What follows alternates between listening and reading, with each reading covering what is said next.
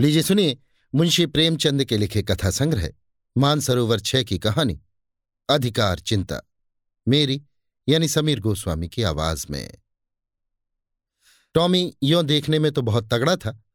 भूखता तो सुनने वालों के कान के पर्दे फट जाते। डील डॉल भी ऐसा कि अंधेरी रात में उस पर गधे का भ्रम हो जाता। लेकिन उसकी श्वानोचित वीरता किसी संग्राम क्षेत्र में प्रमाणित न होती थी। दो चार दफे जब बाज़ार की लेडियों ने उसे चुनौती दी तो वो उनका गर्व मर्दन करने के लिए मैदान में आया। और देखने वालों का कहना है कि जब तक लड़ा, जीवट से लड़ा, नखों और दांतों से ज़्यादा चोटें उसकी दुम ने की। निश्चित रूप से नहीं कहा जा सकता कि मैदान किसके हाथ रहता।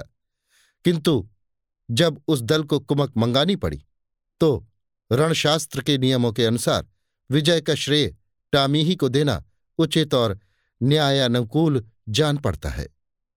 टॉमी ने उस अवसर पर कौशल से काम लिया और दांत निकाल दिए, जो संधि की याचना थी। किंतु तब से उसने ऐसे सन्निति विहीन प्रतिद्वंदियों के मुँह लगना उचित न समझा।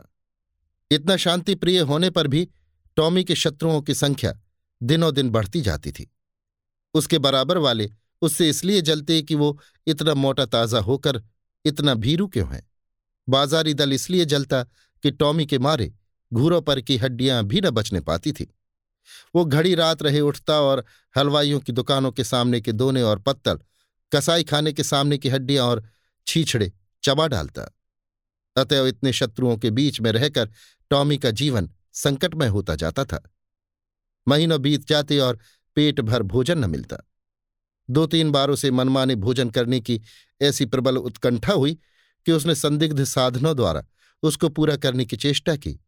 पर जब परिणाम आशा के प्रतिकूल हुआ और स्वादिष्ट पदार्थों के बदले अरुचिकर, दुग्राहर्य वस्तुएँ भरपेट खाने को मिली, जिससे पेट के बदले कई दिन तक पीठ में विषम वेदना होती रही तो उसने विवश होकर फिर सन्मार्ग का आश्रय लिया। पर डंडों से पेट चाहे भर गया हो, वो उत्कंठा शांत न हुई। वो किसी ऐसी जगह जाना चाहता था, जहाँ खूब शिकार मिले। खरगोश, हिरन, भीड़ों के बच्चे मैदानों में विचर रहे हों और उनका कोई मालिक न हो, जहाँ किसी प्रतिद्वंदी की गंध तक न हो। आराम करने को सघन वृक्षों की छाया हो, पीने को नदी का पवित्र जल। वहाँ मनमाना शिकार करूँ, खाऊं और मीठी नींद सोऊं।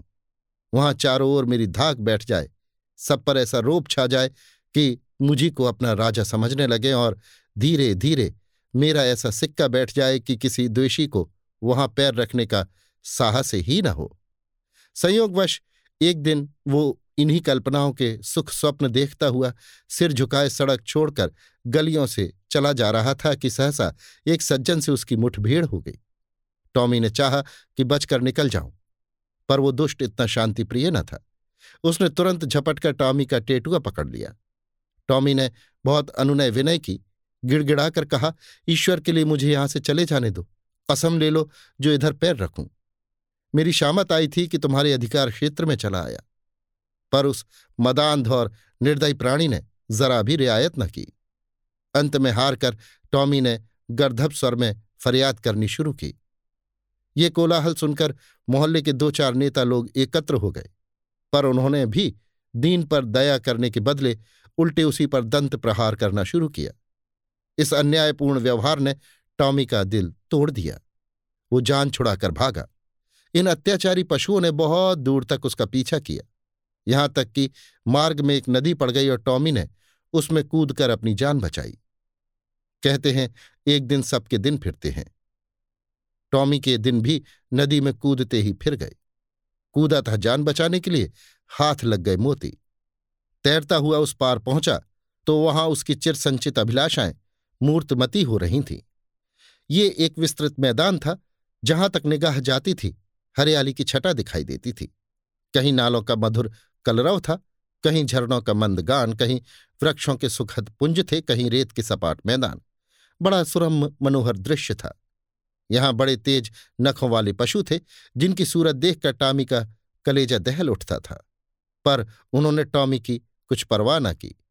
वे आपस में नित्य लड़ा करते थे, नित्य खून की नदी बहा करती थी।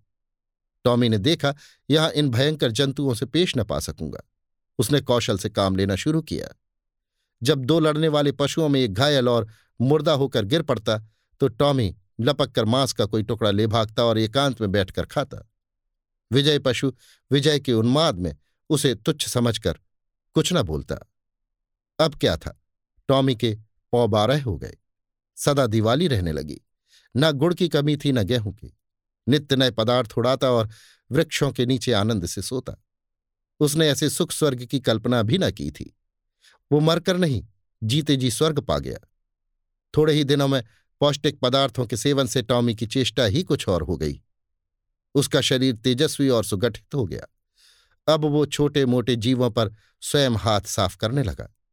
जंगल के जंतु अब चौंके और उसे वहाँ से भगा देने का यत्न करने लगे। टॉमी ने एक नई चाल चली। वो कभी किसी पशु से कहता, तुम्हारा फला शत्रु तुम्हें मार डालने की तैयारी कर रहा है। किसी से कहता, फला तुमको गाली देता था। जंगल के जंतु उसके चकमे में आकर आपस में लड़ जाते और टॉमी की चांदी हो जाती। अंत में यहाँ तक नौबत पहुँची कि बड़े बड़े जंतुओं का नाश हो गया। छोटे मोटे पशुओं का उससे मुकाबला करने का साहस न होता था। उसकी उन्नति और शक्ति देखकर उन्हें ऐसा प्रतीत होने लगा, मानो ये विचित्र जीव आकाश से हमारे ऊपर शासन करने के लिए भेजा गया है। टॉमी भी अब अपनी शिकारबाजी के जौहर दिखाकर उनकी इस भ्रांति को पुष्ट किया करता था। बड़े गर्व से कहता, परमात्मा ने मुझे तुम्हारे ऊपर राज्य करने के लिए भेजा है। ये ईश्वर की इच्छा है। तुम आराम से अपने घर में पड़े रहो। मैं तुमसे कुछ न बोलूँगा। केवल तुम्हारी सेवा करने के पुरस्कार स्वरूप तुम में से एकाध का शिकार कर लिया करूँगा। आखिर मेरे भी तो पेट है, बिना आहार के कैसे जीवित रहूँगा और कैसे तुम्हारी रक्षा करूँगा? वह बड़ी शान से जंगल में चारों ओर गौरवान्वित दृष्टि से ताकता हुआ विचरा करता। टॉमी को अब कोई चिंता थी तो ये कि इस देश में मेरा कोई मुद्दा ही ना उठ खड़ा हो। वो सजग सशस्त्र रहने लगा। ज्यो ज्यो दिन गुजरते थे और सुख भोग का चस्का बढ़ता जाता था त्यों त्यों उसकी चिंता भी बढ़ती जाती थी। बस, अब बहुधा रात को चौंक पड़ता और किसी अज्ञात शत्रु के पीछे दौड़ता अक्सर अंधा कुकुर बात से भूखे वाली लोकोक्ति को चरितार्थ करता वन के पशुओं से कहता, ईश्वर ना करे कि तुम किसी दूसरे शासक के पंजे में फंस जाओ। वो तुम्हें पीस डालेगा। मैं तुम्हारा हितैषी हूँ। सदैव तुम्हारी शुभकामना में मग्न रहता हूँ। किसी दूसरे से ये आशा मत रखो पशु एक स्वर में कहते, जब तक हम जिएँगे, आप ही के अधीन रहेंगे। आखिरकार ये हुआ कि टॉमी को क्षण भर भी शांति से बैठना दुर्लभ हो गया। वो रात दिन दिन दिन भर नदी के किनारे इधर से उधर चक्कर लगाया करता। दौड़ते दौड़ते हाफने लगता, बेदम हो जाता मगर चित्त को शांति न मिलती। कहीं कोई शत्रु न घुसाए। लेकिन क्वार का महीना आया तो टॉमी का चित्त एक बार फिर अपने पुराने सहचरी से मिलने के लिए लालायत होने लगा। वो अपने मन को किसी भांति रोक न सका। वो दिन याद आया जब वो दो चार मित्रों के साथ किसी प्रेमिका के पीछे गली गली और कूचे कूचे में चक्कर लगाता था। दो चार दिन तो उसने सब्र किया, पर अंत में आवेग इतना प्रबल हुआ कि वो तकदीर ठोंक कर खड़ा हुआ। उसे अब अपने तेज और बल पर अभिमान भी था। दो चार को तो वही मज़ा चखा सकता था। किंतु नदी के इस पार आते ही उसका आत्मविश्वास प्रातःकाल के तम के समान फटने लगा। उसकी चाल मंद पड़ गई। आप ही आप सिर झुक गया दुम सिकुड़ गई।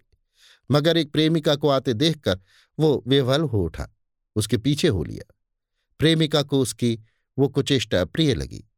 उसने तीव्र स्वर से उसकी अवहेलना की। उसकी आवाज़ सुनते ही उसके कई प्रेमी आ पहुँचे और टॉमी को वहाँ देखते ही जामे से बाहर हो गए। टॉमी से पिटा गया। अभी निश्चय न कर सका था कि क्या करूँ कि चारों ओर से उस पर दांतों और नखों की वर्षा होने लगी। भागते भी न बन पड़ा। देह लहू लुहान हो गई। भागा भी तो शैतानों का एक दल पीछे था। उस दिन से उसके दिल में शंका सी समा गई। हर घड़ी ये भय लगा रहता कि आक्रमणकारियों का दल मेरे सुख और शांति में बाधा डालने के लिए, मेरे स्वर्ग को विध्वंस करने के लिए आ रहा है। ये शंका पहले भी कम न थी, अब और भी बढ़ गई। एक दिन उसका चित्त भय से इतना व्याकुल हुआ कि उसे जान पड़ा शत्रुदा ला पहुँचा। वो बड़े वेग से नदी के किनारे आया और इधर से उधर दौड़ने लगा। दिन बीत गया, रात बीत गई, पर उसने विश्राम न लिया। दूसरा दिन आया और गया, पर टॉमी निराहार, निर्जल नदी के किनारे चक्कर लगाता रहा। इस तरह पाँच दिन बीत गए। टॉमी के पैर लड़खड़ाने लगे, आँखों तले अंधेरा छाने लगा।